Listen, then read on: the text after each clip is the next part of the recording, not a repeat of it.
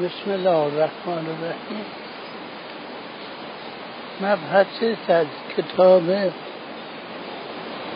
رسالت الحقوق فرمایش حضرت سجاد علیه السلام.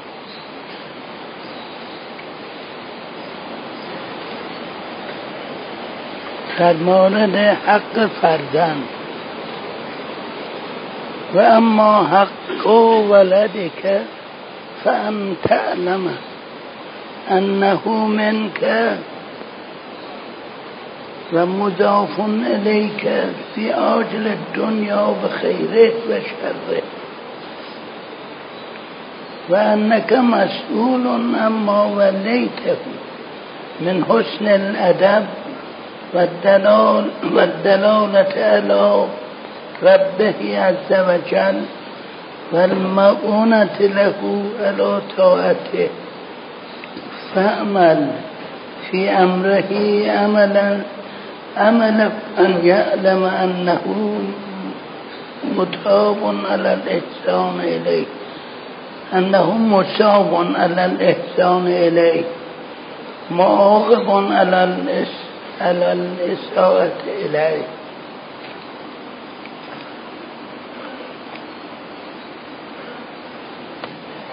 چون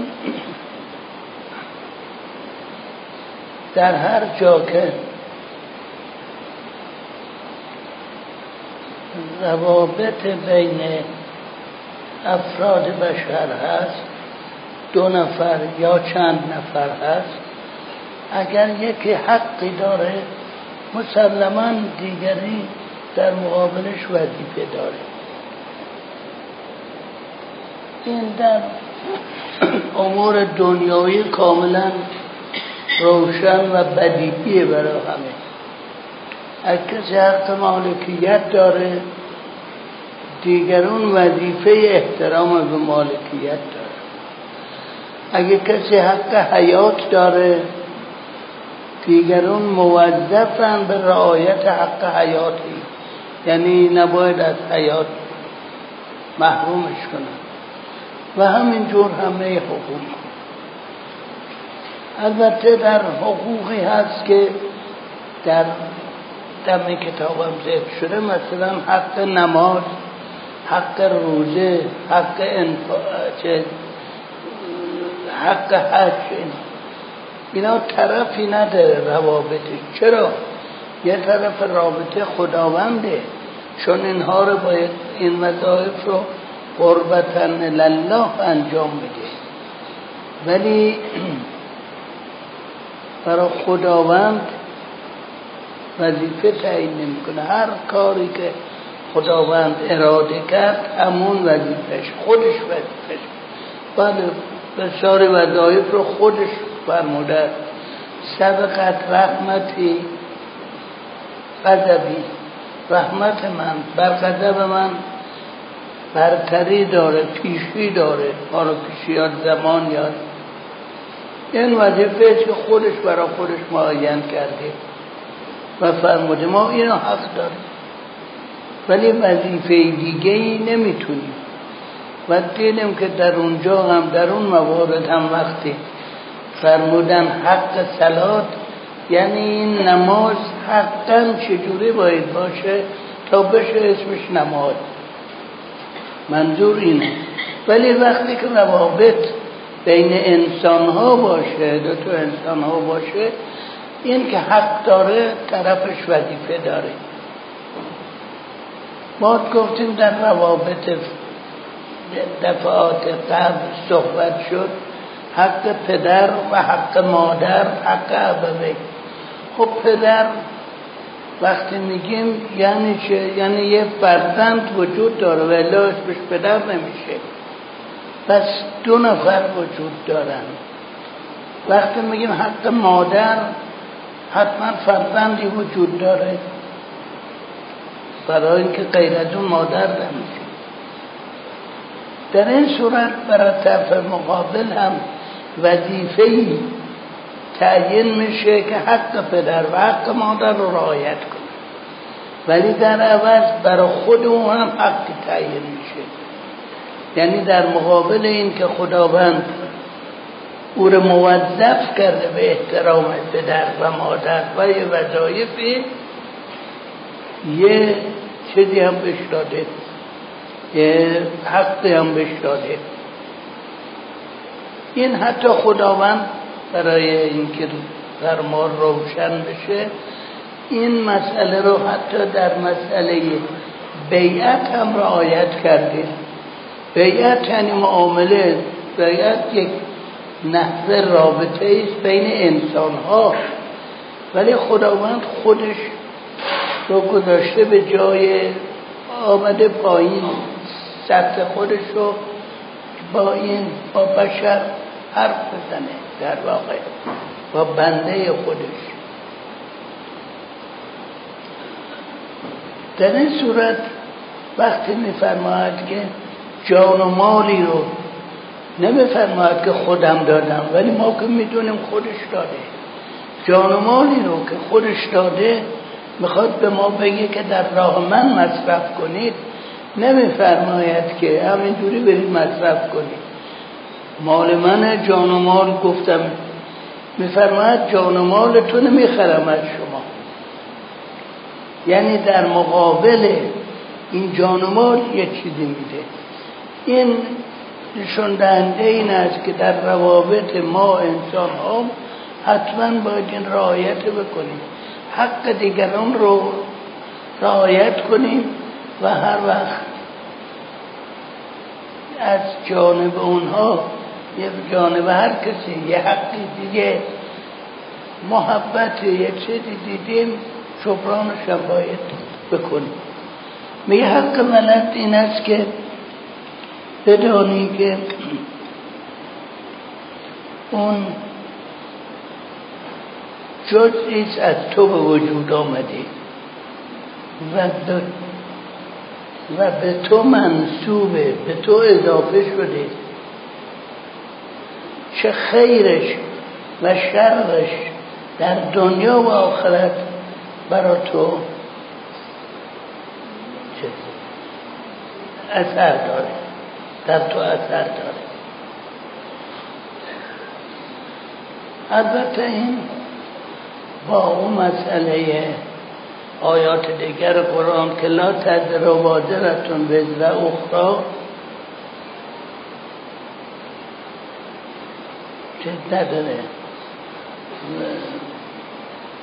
منافاتی نداره.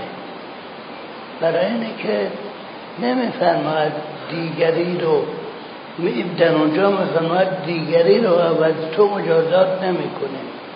جاهای دیگه هم هست، ولی فرزند که گفته است در اینجا فرموده است، نفرموده است اون به عنوان دیگری، اول فرموده است که این جزئیست از تو، یعنی اگر بدی بکنه، کار خطا بکنه، میگن تو کردی، به اسم تو تموم میشه. کار خیرم بکنه، به اسم تو خودت تموم میشه. مسئله بعد از این از حقوقی که دارد فرزند نسبت به چیز در تمام مسیر زندگیش هست. اول حقی که داره این است که فرزند حالا وقتی شروع وجودش، از کی میتونیم بگیم وجود داشت؟ از وقتش نطفه انعقاد پیدا میکنه. البته تا مدتی مستقل نیست، جزء وجود مادره، بعد یه وجود مستقلی میشه، اما به هر جهت اتصالش با پدر، اتصال معنوی و ارتباطش با مادر که هم معنویه و هم جسمانی برقرار هست. اول وظیفه‌ای که پس داره این است که برای مثل این که خداوند تو را هم در اینجا خالق آفریده.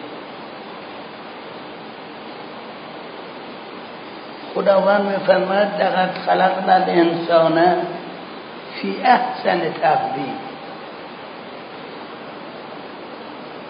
در بهترین وقتی بهترین موقعیتی آفریدی. ثم انزلهم فی اسفل السافلین. ولی اون اول یعنی خداوند می‌فرماید اختیار اینو و جای دیگه می‌فرماید که احسن الخالقین، تبارک الله احسن الخالقین، یعنی خداوند زیباترین شایسته ترین خالق هاست. معلومه که خالق های دیگری هم در نظر داره که اولش همین پدر و مادر هم. یعنی پدر و مادر جنبه خالق دارن، خالقی که خودشون هم مخلوق خدا هستن، خالقی که همین خالق بودنشون هم مخلوق خداست، ولی به هر جهت یه خالق بخور خالق دست دوم هست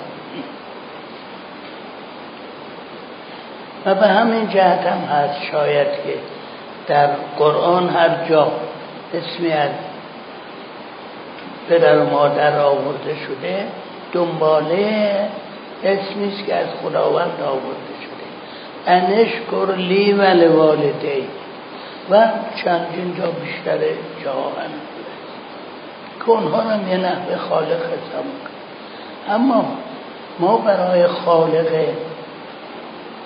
کلی که ما نمیتونیم وظیفه کنیم، وظیفه معین کنیم، برای خداوند خالق احسن الخالقین، ولی خودش وظایفی بر معین کرده.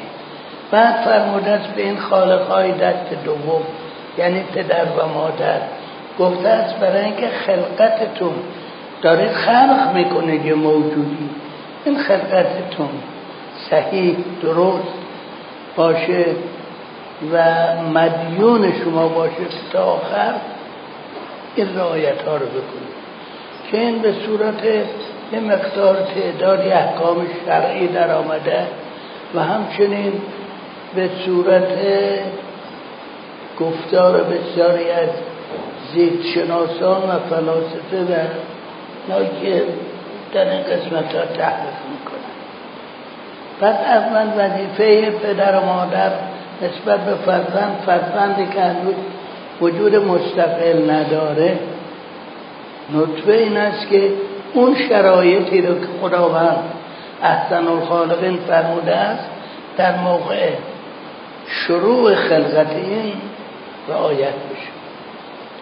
حق دومی که داره فرزند حقی است که قضا از مادر میگیره، برای اینکه چنین قضای جداگانه، دهن جداگانه و اینها نداره. مادر که قضا میخوره مواد اصلی غذایی در خون جذب میشه و گردش میکنه به بدن میرسونه. همون خون که به بدن میرسونه همون خون گردش میکنه و به این جنین هم یعنی به این انسان و بالقوه به اصلاح انسانی که هنوز وجود مستقل نداره به این هم میرسونه. بنابراین برای اینکه این همون جوری که خود انسانهای مستقل ماها یه وظایفی داریم، غذا چجوری بخوریم، تمام وظایف زندگیمون و چیزهایی که به وجود ما رو میسازه، اون انسان هم همچی وظایفی داره، منتها اون مستقل که نیست که خودش وظایفش انجام میده. این وظایف بار بر مادره، نه که دیدید در بسیاری از کتب دیدید برای مرحوم آقای سلطان علیشاه گفتن، برای مرحوم میرزای شیخ مرتضی انصاری گفتن، مادر شیخ مرتضی انصاری گفته بود که هر وقت میخواستم شیر بدم به بچه وضو میگرفتم، نماز میخونم، من میشه با پس این وظایفی که ما داریم، این وظایف برای مادر دو جنبه پیدا میکنه، هم وظیفه خودشه هم وظیفه اون. بعدم که به دنیا اومد اولین وظیفه این است که براش اسم انتخاب کنه. فرمودن که اسم رو باید جوری انتخاب کنید، اسم خوبی انتخاب کنید که وقتی صداش میزنید اون اسم براتون محبوب باشه. اما در اینجا محبوب کی باشه اون دیگه بستگی به سلیقه پدر و مادر داره که بارها صحبت شد. ابن بطوطه در سفرنامهش که به نام رحلة ابن بطوطة مشهوره میگوید که به شام رفتم در یه منزلی و بعد در کوچه و بازار که میرفتم میدیدم اصلا اسامی اهل بیت وجود نداره، یعنی هیچ کس اسم علی، فاطمه، حسن، حسین اینها رو هم نگذاشته به بچه هاش. تعجب کردم، از صاحبخانه پرسیدم چرا؟ گفت برای اینه که اسم خوب میخوان بذارن. چرا اینجور اسمایی که شما میگید این اسمایی که ناراضی هم ناراحت هم بگذارن، اسمای خوب میذارن، معاویه، یزید، هاشم، این اسم خوب از نظر او اینه. و قرینه این میگوید بعد یه جای منزل دیگری همون سال یا سفر دیگه دیدم فرزندان شوینهاره به نام علی، فاطمه، حسن، حسین اهل بیت گذاشته.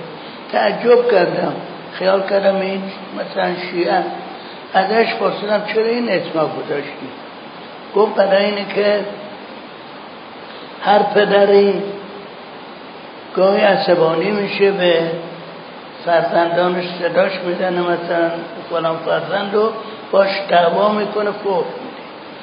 من دیدم اگه من بخوام به بچه هم فوش بدم یه اسمایی براشون بذارم که با دل راحت فوش بشون بدم، نمیگذارم معاویه، یزید، مروان اینا. این حالا اینو دیگه اینجا به سلیقه یا ماست که کتاب میخونیم و این دستور رو میبینیم یا به سلیقه اون اشخاص، اینو دیگه اسم. البته در اینجا سلیقه ما منطبق با اراده الهی است، بنابراین ما اینو اجرا میکنیم و تشکر. بعد از اون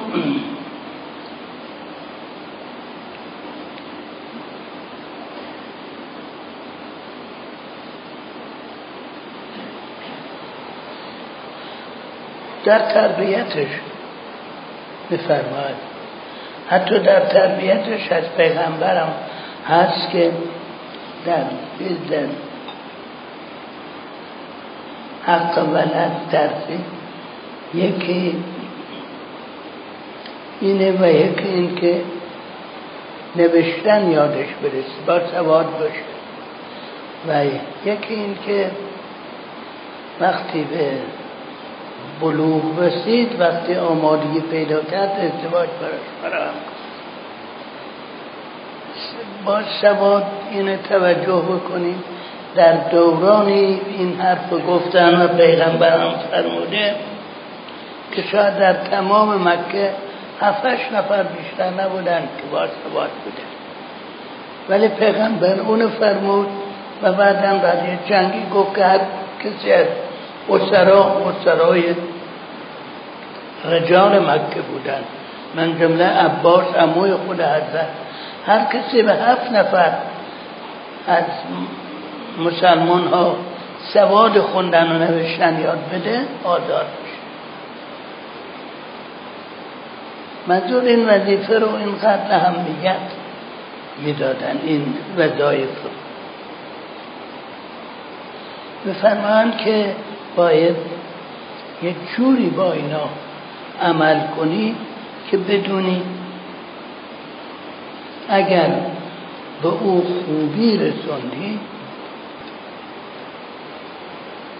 احساس کنی که اگر به او خوبی کردی به فرزند خداوند بهت اجر میده و اگر بدی کردی خداوند مکافات میکنه.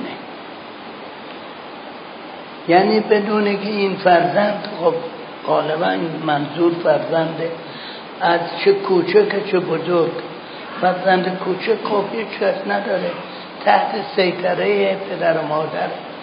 البته اینجا اشتباهات فراوانی میشه، ممکنه در ابتدا بعضی ها میگن بله باید اینقدر بچه را آزاد بذارن هر کار میکنه که خیلی آرام رد بده، بعضی ها مرد خیلی سختگیری میکنن و هیچ کدومش در همه کار رعایت هست. ولی به طور کلی باید که توجه به تربیت فرزند رو داشته باشیم.